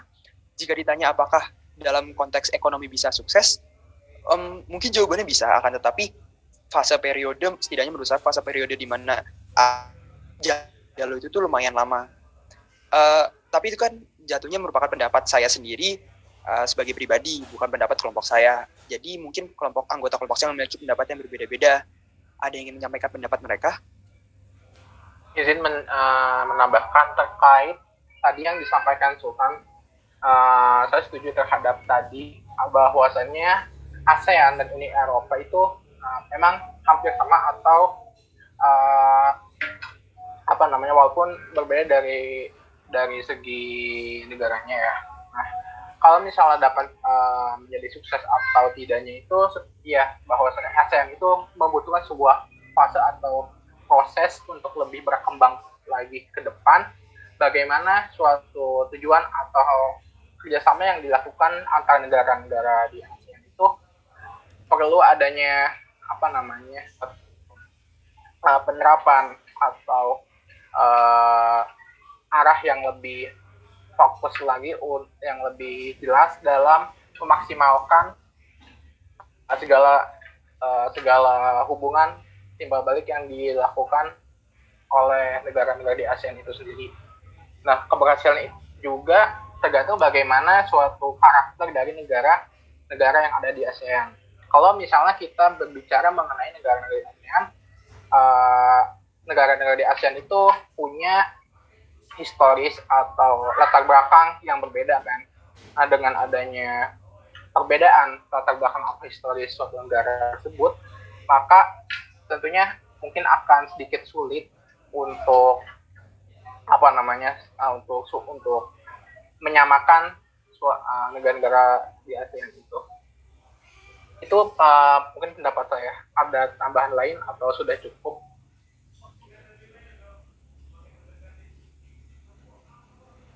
Uh, mungkin segitu saja dari kelompok kami dan saya sendiri pun setuju dengan pendapat Sultan dan Dio gitu karena uh, ASEAN sendiri itu lebih heterogen ya dibandingkan dengan Uni Eropa. Jadi mungkin kalau misalnya uh, terjadi mungkin kalau misalnya nih wacana tersebut beneran terjadi mungkin bisa saja cuman uh, kami meragukan kesuksesannya seperti itu. Apakah sudah cukup menjawab? Cukup, cukup, cukup. Terima kasih.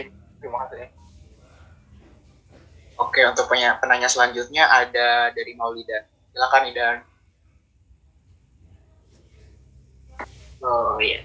Nah ini uh, pertanyaannya kan uh, tentang teori uh, fungsionalis. Nah, jadi apa fungsionalis ini punya pemikiran kayak uh, dilema terhadap kerjasama di dalam organisasi internasional misalnya seperti realisme atau uh, misalnya dia kayak liberalisme kayak uh, senang terhadap kerjasama semacam kasih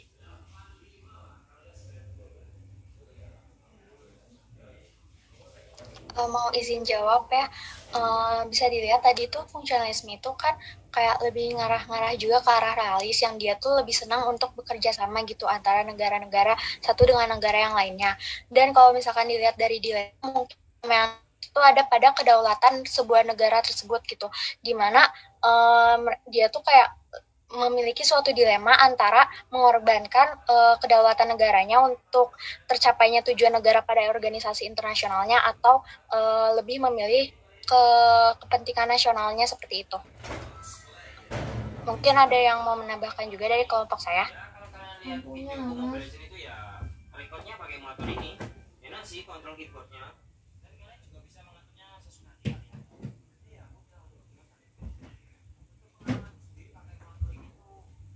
Uh, mungkin itu kayak dilema-dilema itu maksudnya mungkin mirip hmm. dari pertanyaan Zalfa kali ya dan itu juga hmm. uh, masuk ke ke ke kekurangan ke, ke ke kekurangannya dari teori fungsionalis ini tadi kan yang apa yang terlalu apa takutnya malah uh, apa ya terlalu uh, menyerahkan negara yang gitu kepada organisasi internasional itu sendiri.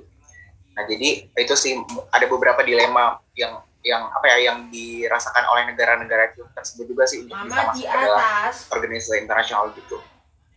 Itu sih kalau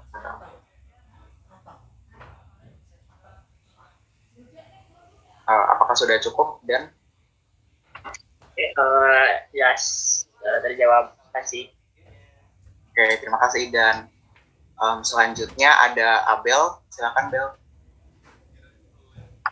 baik terima kasih. Saya Abel Josafat dari kelompok B eh dari kelompok 6 kelas B. Saya ingin bertanya untuk kelompok A. Uh, apakah kondisi yang terbentuk dari interdependensi ini merupakan bentuk konsolidasi kekuatan negara hegemon dalam sistem internasional? Mengingat perbedaan intensitas interdependensi, terutama yang menguntungkan negara hegemon itu sendiri, yang mendorong mereka untuk mempertahankan status quo di sistem internasional. Mengingat juga ya, bagaimana negara-negara lain terperangkap dalam kondisi resiprokal itu, agar hubungannya tidak runtuh dan mereka tidak jatuh. Terima kasih.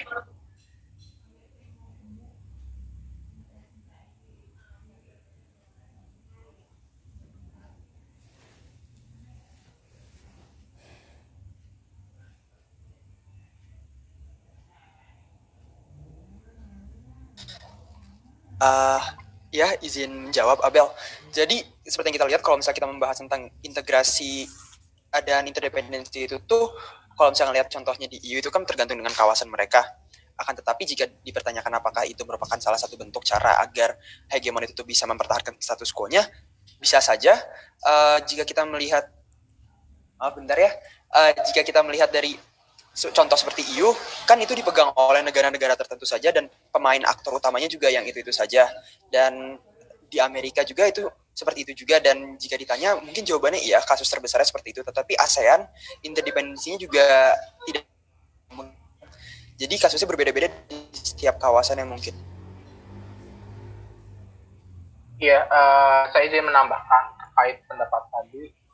Um, jadi kita juga perlu uh, mengetahui suatu karakter negara-negara yang ada di ASEAN itu dan juga ada atau Uni Eropa karena negara-negara itu memiliki pandangan yang berbeda dah dan apa itu uh, terhadap hegemon dan sebagainya. Jadi uh, tergantung bagaimana pandangan atau penerapan atau tindakan yang dilakukan oleh aktor dari negara tersebut. Mungkin itu atau ada yang ingin ditambahkan lagi dari kelompok saya atau sudah cukup?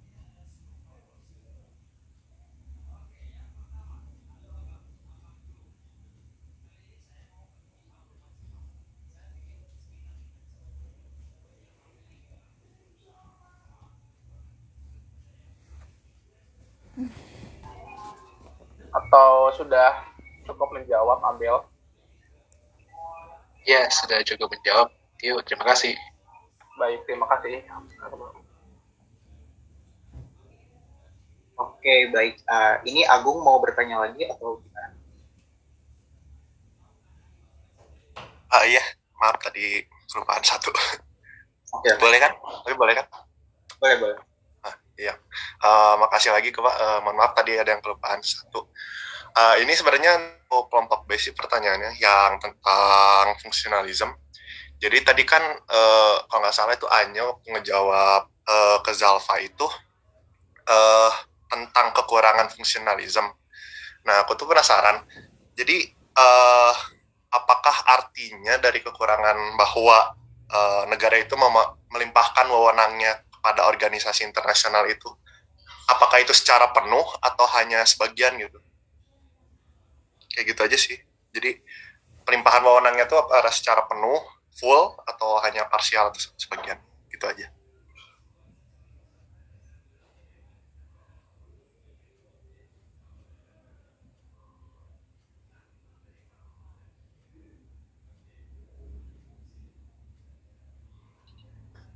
Oke, okay, uh, aku izin jawab ya. Jadi um, kalau sejauh ini dari kelompok kami itu uh, yang dimaksud dengan teori fungsi kayak misalnya kita ambil contoh dari Amnesty International ya. Amnesty International itu jadi tuh uh, dia itu kan tugasnya kayak uh, mencari dia tuh ngeriset tentang apa isu-isu yang terjadi gitu kan. Lalu setelah itu tuh dia kayak uh, ngasih advokasi gitu di mana kayak dia ngasih rekomendasi kebijakan yang bisa diambil sama negara atas uh, terkait dengan uh, isu tertentu gitu. Jadi di sini enggak secara penuh gitu loh. Kayak negara itu tetap uh, punya hak untuk uh, meng, apa ya ngambil satu kebijakan tapi itu maksudnya di sini lebih menekankan kepada intervensinya gitu loh. Maksudnya kayak negara itu kan uh, jadi kayak apakah negara itu mau diintervensi sama organisasi-organisasi yang ibarat tuh kayak apalagi uh, maksudnya kayak NGO gitu loh. Jadi intinya di, di sini dipertanyakan gitu kayak NGO itu apakah punya uh, wewenang atau kedaulatan yang kayak ibaratnya tuh uh, lega, punya legalitas itu sejauh apa? Kayak gitu sih lebih ke ke lebih ke dan mungkin ada kelompok mungkin ada teman dari kelompok kami yang mau nambahin.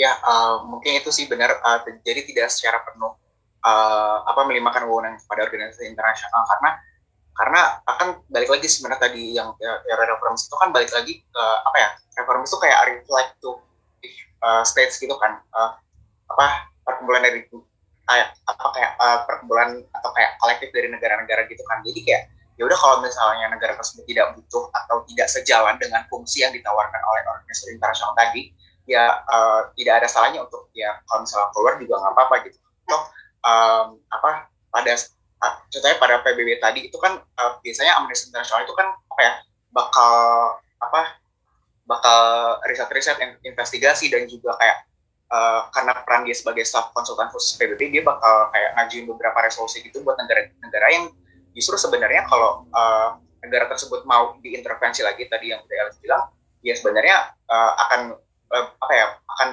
bermanfaat juga gitu bagi negara-negara yang untuk uh, apa uh, ingin mencabut uh, keanggotaannya sebagai organisasi internasional tersebut juga tidak apa-apa. Jadi tidak ada unsur yang memaksa dalam uh, or, apa untuk masuk bisa untuk bisa uh, masuk organisasi, organisasi internasional ini gitu sih gue mungkin.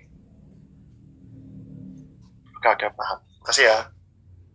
Uh, oke okay, uh, selanjutnya ada dari anak. Um, ini dari chat sih mungkin aku bacain aja ya. Ini pertanyaan untuk kelas A uh, seperti yang dijelaskan tadi bahwa kondisi geografis yang dekat akan mengakibatkan pola interdependensi yang lebih erat. Tapi jika kita melihat kondisi tersebut di kawasan ASEAN, justru interaksi antar anggota di sana dalam hal ini dalam hal ini interdependensi cenderung kurang dibandingkan aktivitas interdependensi dengan negara-negara luar kawasan seperti China, Jepang, atau AS. Menurut pendapat kalian, mengapa hal ini bisa Uh, baik, izin menjawab pertanyaan dari Ana. Mungkin menurut pendapat saya dan mungkin bisa ditambah oleh anggota kelompok saya yang lain, kenapa um, independensi di ASEAN itu kurang dibandingkan interdependensi dengan negara-negara besar seperti Amerika Serikat, Cina, dan Jepang itu karena um, karena kapabilitas yang di luar uh, maaf ya ada adik saya. Jadi ada oke okay, saya ulang lagi. Mungkin karena kenapa ya lebih banyak yang di luar kawasan dibandingkan dengan di dalam kawasan? Karena di negara-negara ASEAN sendiri itu tidak ada negara-negara hegemon dan negara-negara besar. Jadi mungkin negara-negara ASEAN itu cenderung lebih melihatnya itu ke negara yang hegemon seperti itu. Mungkin anggota kelompok saya mau menambahkan? Uh, izin menambahkan. Uh, di sini saya akan menambahkan, uh, saya juga setuju terhadap apa yang telah disampaikan Pak juga. Uh, negara-negara di ASEAN juga tentunya kenapa sulit dalam menciptakan sebuah interdependensi itu sendiri karena pertama bahwa karakter atau ideologi politik yang dimiliki dari negara-negara di ASEAN tentunya juga sangat berbeda. Nah, dengan adanya konsep dari ideologi politik itu terhadap power atau kekuasaan dari masing-masing negara di ASEAN itu uh, sulit untuk saling dihubungkan secara menyeluruh dan secara merata. Nah, oleh karena itu, menurut saya, kalau misalnya uh, dikatakan interdependensi itu memang uh, sulit dibandingkan negara-negara di kawasan luar Eropa seperti Amerika, Amerika, Amerika Serikat, Cina, Jepang. Jadi tidak bisa disandingkan. Jadi mungkin itu yang dapat saya sampaikan. Mungkin ada yang dari kelompok saya ingin menambahkan atau sudah cukup? Uh, saya ingin menambahkan jadi hal ini juga didukung oleh uh, piagam ASEAN yang di mana di dalamnya terdapat uh, suatu isi yang uh, negara anggota ASEAN tersebut harus stay out dari urusan internal masing-masing. Jadi uh, hal ini uh, mengurangi adanya antar anggota ASEAN.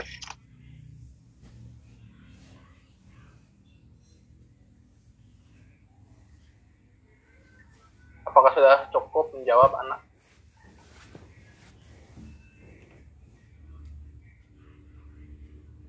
Ya, mungkin udah cukup jelas ya anak bilang. Oke. Okay. Um, uh, oh ya Bu, ini berarti satu pertanyaan lagi atau gimana ya? Ya, boleh satu pertanyaan lagi.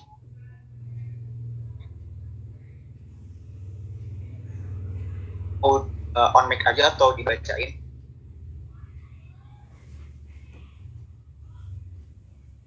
Oke, aku bacain aja kali ya. Uh, ini pertanyaannya, oh ya, oke dibacain aja. Uh, aku Rina dari kelas A ditujukan untuk kelas A. Kebijakan dan tindakan salah satu aktor berdampak besar terhadap kebijakan dan dan tindakan aktor lainnya. Begitu pula sebaliknya. Tadi disebutkan bahwa interdependensi akan membawa dunia ke arah yang lebih damai melalui kerjasama. Pertanyaannya, sampai sejauh mana pengaruh ini terjadi dan apakah bisa suatu dan apakah bisa suatu kerjasama malah mengarah kepada konflik dibandingkan perdamaian? Pertanyaannya.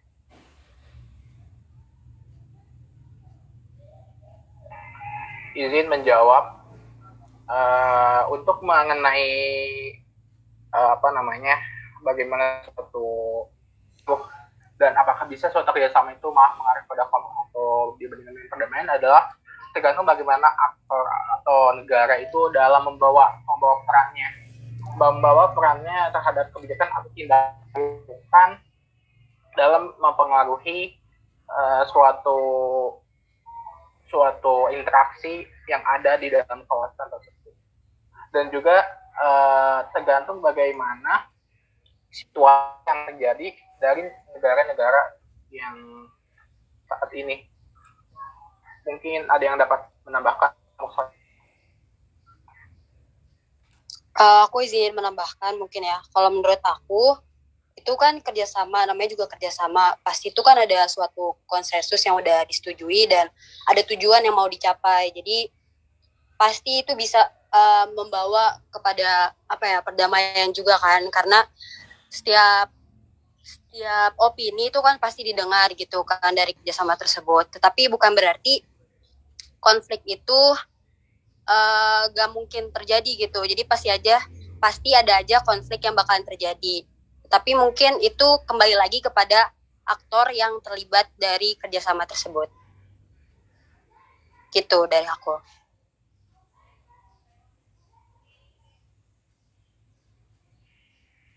Oke, mungkin apakah sudah cukup Rina atas jawabannya?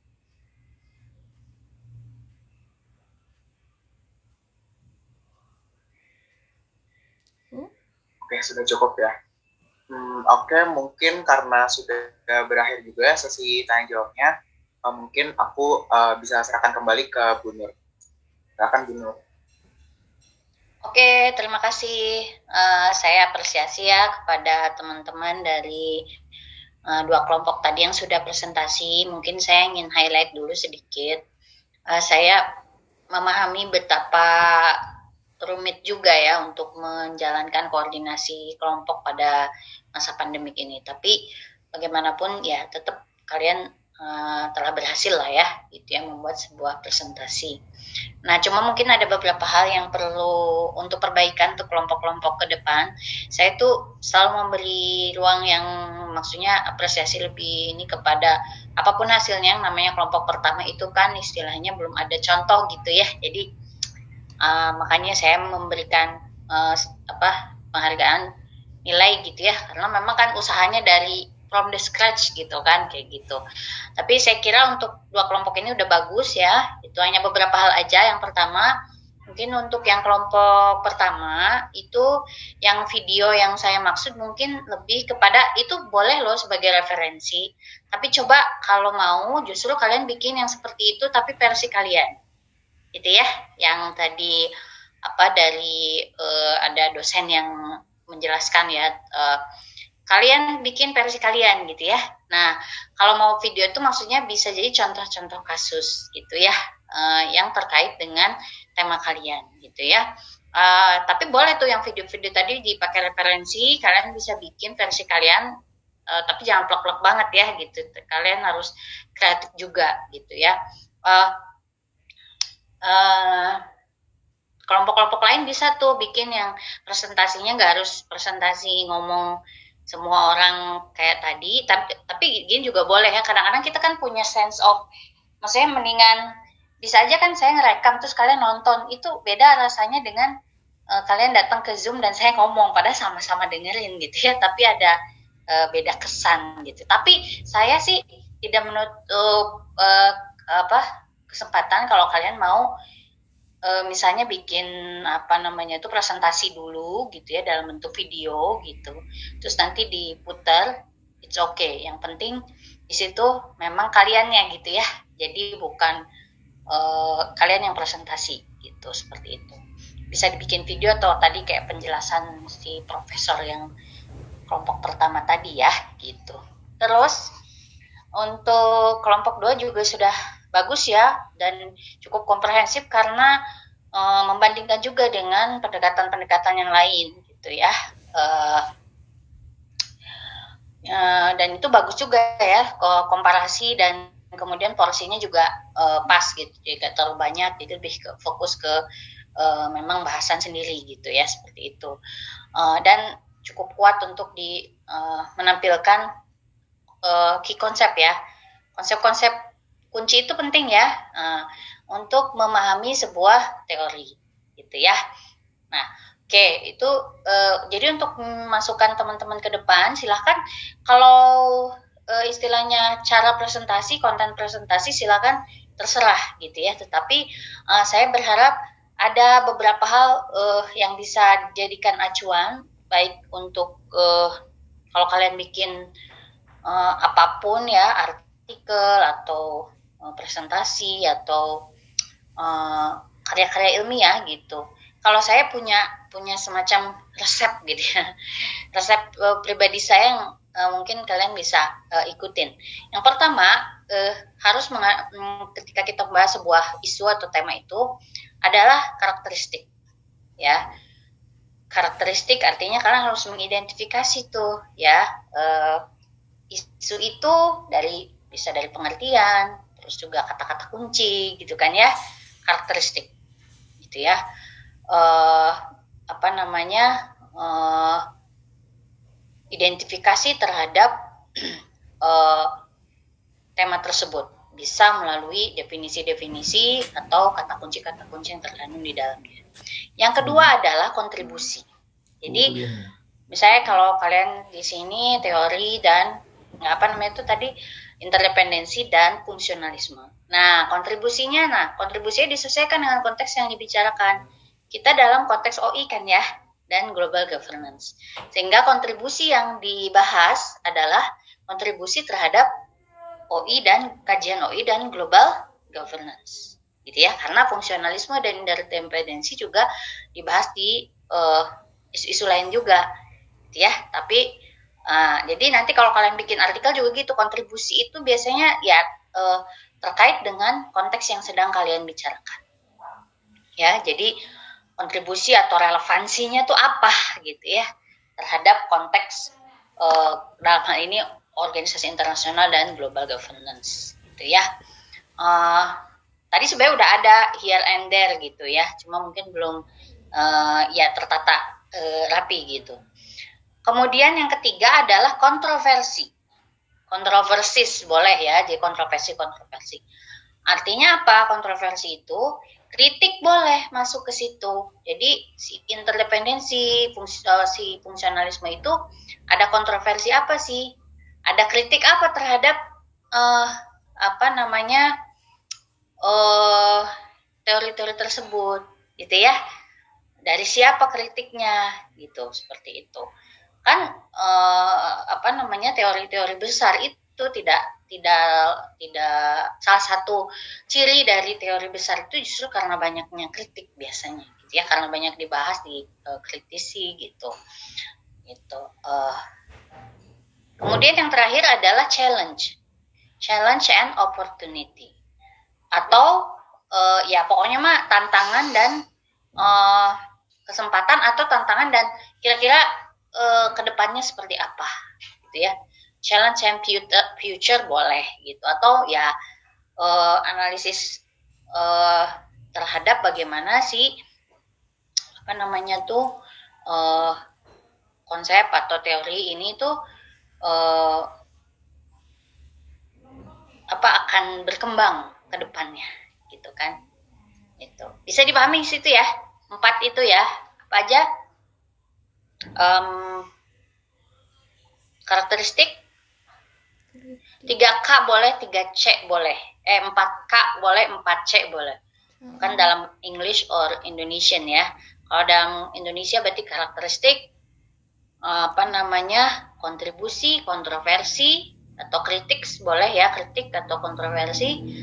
Terus eh, kesempatan atau apa ya namanya eh, prospek gitu kan? Seperti itu gitu ya. Tantangan gitu dan prospek. Kalau dalam bahasa Inggris challenge and opportunity gitu atau uh, apa the future of gitu atau apalah. Seperti itu. Bisa ya teman-teman ya. Dalam presentasi berikut-berikutnya coba um, masuk ke unsur tersebut. Sehingga kalian bisa lebih melihat bagaimana kemudian si teori-teori tersebut uh, atau si konsep gitu ya hmm, itu uh, punya uh, apa ya uh, bermakna lebih uh, mendalam lagi. Tapi yang tadi juga oke, okay, nggak uh, bahkan tanpa saya ini juga kalian sebenarnya udah mengandung hal-hal tersebut gitu. Dan dari pertanyaan-pertanyaannya juga tadi ada misalnya kayak gimana mereka menghadapi dilema kerjasama gitu. Itu kan sebenarnya kontroversis juga gitu kan kayak gitu. Misalnya bagaimana fungsionalisme menyelesaikan masalah kedaulatan negara versus organisasi internasional itu bisa ditanyakan juga dalam konteks uh, kritik gitu ya. Oke. Terus tadi pertanyaannya juga udah bagus-bagus, jawabannya bagus. Cuman mungkin tolong nanti dibaca lagi. Jadi kalau ada pertanyaan-pertanyaan juga, uh, kelompok presentan dan teman-teman yang lain harus siap dengan teks. Gitu ya, sehingga kalian bisa ngecek ke teksnya seperti apa. Gitu ya. Jadi um, misalnya untuk yang security community, tadi pertanyaan tentang security community. Kan di transaksionalis itu sebenarnya transaksionalis kalau siapa namanya si um, Archer kan menyebutnya transaksionalis, tapi beberapa buku lain itu akan mengkategorisasikan itu ke konstruktivis, gitu ya. Nah, tokohnya sama, yaitu Carl W. Dus, ya W. Dus, gitu. Nah itu uh, sebenarnya uh, ada uh, tadi pertanyaannya bagus ya sama nggak dengan collective security gitu ya security community itu uh, bagus sekali sebenarnya security community itu punya ciri-ciri collective security juga tetapi hmm, uh, kalau dibaca ulang itu lebih kepada kemudian juga memberikan modifikasi juga bahwa yang di dalam konteks uh, security community di transaksionalis itu akan akan nilai-nilainya itu uh, sedikit berbeda dengan security collective security uh, yang liberalisnya gitu ya. Nah kalau yang collective security itu dari liberalis. Ingat ya? Tapi security community itu dari konstruktivis. Tapi konstruktivis itu ngambil juga gagasan dari liberalis dan beberapa gagasan dari yang lain. Coba nanti kalian baca lagi di apa sih namanya itu di pengantar HI ya banyak. Misalnya kayak di Jackson and Sorensen. Itu kan ada beberapa perspektif yang menggabungkan perspektif-perspektif lainnya.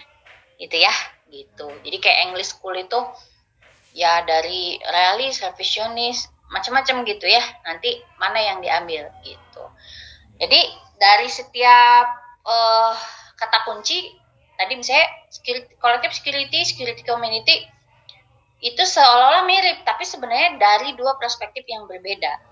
Nah, ya, uh, cuman satu perspektif berhutang kepada perspektif sebelumnya, gitu ya. Uh, si konstruktivis itu mengambil ide-ide liberalis juga dari collective security, tapi dia melengkapi dari kemudian uh, dengan gagasan-gagasan uh, yang lain.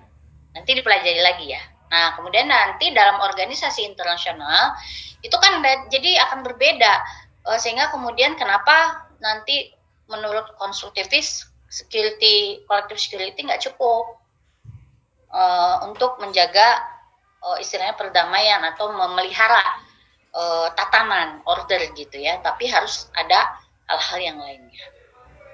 Makanya kemudian menurut uh, konstruktivis uh, di organisasi internasional justru uh, harus bukan collective security tapi security community. Itu walaupun sama-sama security yang satu kolektif yang satu community. Uh, sama-sama security ya itu beda ya di HI itu gitu loh. Maksudnya bukan HI aja sosial politik itu tapi terutama di HI ya. Uh, kayak ini ada NFC nggak? Oh, nggak ada NFC ya atau apa itu? Sama-sama menggunakan itu tapi ya, happy-nya gimana? siapa yang lebih banyak ngomongin power dan siapa yang lebih banyak ngomongin influence? itu kan ya? Nah untuk yang relevansi KOI-nya bisa ditarik ke bagaimana tadi udah ada juga bagaimana misalnya oh, interdependensi misalnya itu mempengaruhi uh, pesatnya perkembangan OI gitu ya. Sama juga dengan fungsionalisme. Kalau fungsionalisme itu sebenarnya salah satu contoh paling yang selalu banyak dikaji itu adalah ICRC ya Palang Merah Internasional gitu ya. Uh, jadi kalau menurut uh, fungsionalisme uh, INGO itu mm, International Governmental Actor itu bisa sangat sama relevan ya ketika isu yang dia kelola itu memang sungguh-sungguh krusial untuk dikelola dan juga e, tidak akan maksudnya dengan adanya fung, apa e, isu yang e, krusial dan penting untuk dikelola itu masalahnya bukan lagi di kedaulatan jadinya. Kalian tahu ICRC kan ya? Gitu selama itu kemudian makanya form follow uh, function uh, apa namanya? Form follow apa tadi?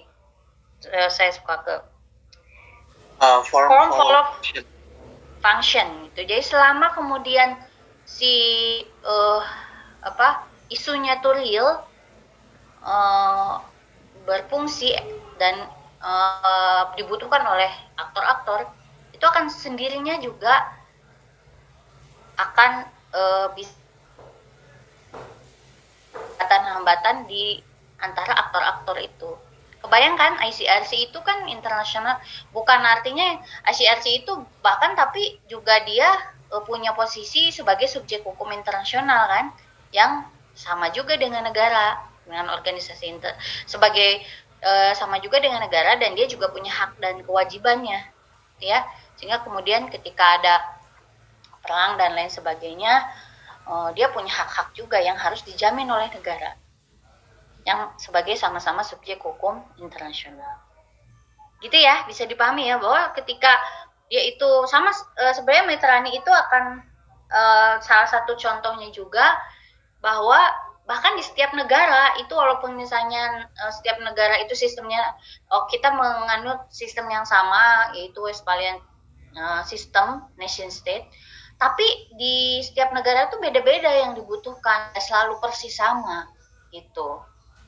Ya jadi uh, bahkan misalnya negative function kalau kalian baca ada negative function sama positive function. Kalau si literal itu negative function tuh kayak di satu negara itu ya apa sistem negara itu harus selalu ada di situ. Misalnya apa tentara walaupun nggak perang ya harus ada. Tapi ada kok negara yang nggak ada tentaranya, ada nggak? Ada ya? Ada Tuh. bu, Liechtenstein. Ya, jadi uh, begitu. Uh, jadi setiap masing-masing institusi, masing eh masing-masing organisasi itu akan menyesuaikan dengan apa sih yang benar-benar dibutuhkannya. Termasuk juga ketika uh, itu kan baik itu INGO ataupun IGO itu ya Eh, negara-negara dan sendirinya juga akan ketika itu memang sungguh-sungguh kemudian uh, isu yang harus dikelola bersama, nah nanti masuk ke tata kelola global gitu ya, sehingga uh, makin lama gagasan-gagasan fungsionalisme ini uh, banyak juga tuh diadopsi oleh uh, para pemikir yang memberikan apa kontribusi terhadap bahwa yang namanya kajian organisasi internasional itu ya selalu harus sekarang dengan uh, kajian tata kelola global gitu. Karena di dalamnya akan selalu terkait dengan isu-isu yang saling uh, terkait eh yang saling kemudian membentuk jaringan tidak terputus gitu ya. Yang interdependensi itu bukan hanya aktornya isunya juga interdependence itu ya kira-kira kalau uh, bisa menghubungkan. Yang fungsionalisme itu yang interdependensi. Kan kalau interdependensi aktornya ya yang kemudian saling tergantung melalui isu ya kan? Mm-hmm. itu kalau fungsionalis justru isunya yang saling tergantung satu sama hmm. lain gitu. Itu kira-kira ya. Nah uh, tapi Oke, saya apresiasi ya. Sekali lagi terima kasih. Jadi walau uh, kalian layak mendapatkan nilai 80 artinya bukan karena belas kasihan, tapi memang uh, uh, itu layak kalian dapatkan gitu ya karena sudah memberikan presentasi yang baik gitu ya. Uh, dengan segala uh, apa uh, keterbatasan yang ada. Oke, uh, untuk kuliah sih selesai ya, tapi sepertinya kita harus uh, ada beberapa pengumuman minggu depan kita libur ya, tanggal merah ya, uh, Jumat Agung ya, ya uh, ya untuk teman-teman yang merayakan selamat merayakan Jumat Agung juga.